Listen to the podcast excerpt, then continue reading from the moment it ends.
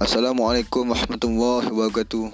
Di sini saya ingin mengajak anda semua untuk kita sama-sama mengamalkan gaya hidup sihat. Oleh itu, yang pertamanya saya ingin ceritakan kunci untuk kehidupan kita lebih sihat adalah yang pertama, kita perlu makan makanan yang sihat. Okey, iaitu kita perlulah nikmati pelbagai jenis makanan. Makan kita perlu makan mengikut waktu yang teratur iaitu pada pagi, siang dan malam. Uh, di samping itu kita juga perlu pilih makanan yang berasaskan piramid makanan yang ada. Okey. Uh, dan kita perlulah pilih makanan yang rendah gula dan lemak. Okey. Okey, poin yang keduanya ialah kita perlulah mengelakkan diri kita daripada merokok. Kerana ini disebabkan Merokok meningkatkan risiko sehingga 10 kali ganda. Dan ia juga mendapat lebih 40 jenis penyakit seperti kanser dan lain-lain. Di samping itu juga, merokok ini boleh menjejaskan hampir semua organ dan tisu dalam badan. Asap rokok ini saja mengandungi 4000 bahan kimia, iaitu 200 bacun dan 63 boleh menyebabkan kanser. Rokok ini bukan sahaja bahaya kepada penghisap rokok, ia juga bahaya di pada orang sekelilingnya juga. Yang ketiganya, poin yang ketiganya adalah lakukan aktiviti fizikal.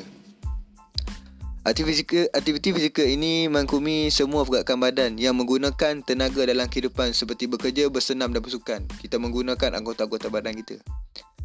Baik, yang yang seterusnya, hidup uh, hidup ini hidup yang tidak aktif ini boleh mengakibatkan kegemukan dan meningkatkan risiko mendapat penyakit seperti penyakit jantung, tekanan darah tinggi dan sakit sendi. Okey, yang poin yang ketiganya ialah boleh menangani stres. Iaitu kemarahan adalah satu masalah utama emosi akibat stres. Stres ini dialami oleh semua, semua di sekeliling kita. Okey. Faedah. Faedah kita mengamalkan gaya hidup sihat ini antaranya ialah meningkatkan jangka hayat dan status kesihatan kita. Ia juga dapat meminimalkan risiko anda mendapat pelbagai penyakit. Dengan mengamalkan gaya hidup sihat ini juga, ia boleh membuatkan anda kelihatan lebih baik dan lebih cegas. Ia juga membolehkan anda memiliki stamina dan keupayaan lebih untuk menikmati kehidupan. Dan ia juga menjadikan anda lebih produktif di mana-mana sahaja.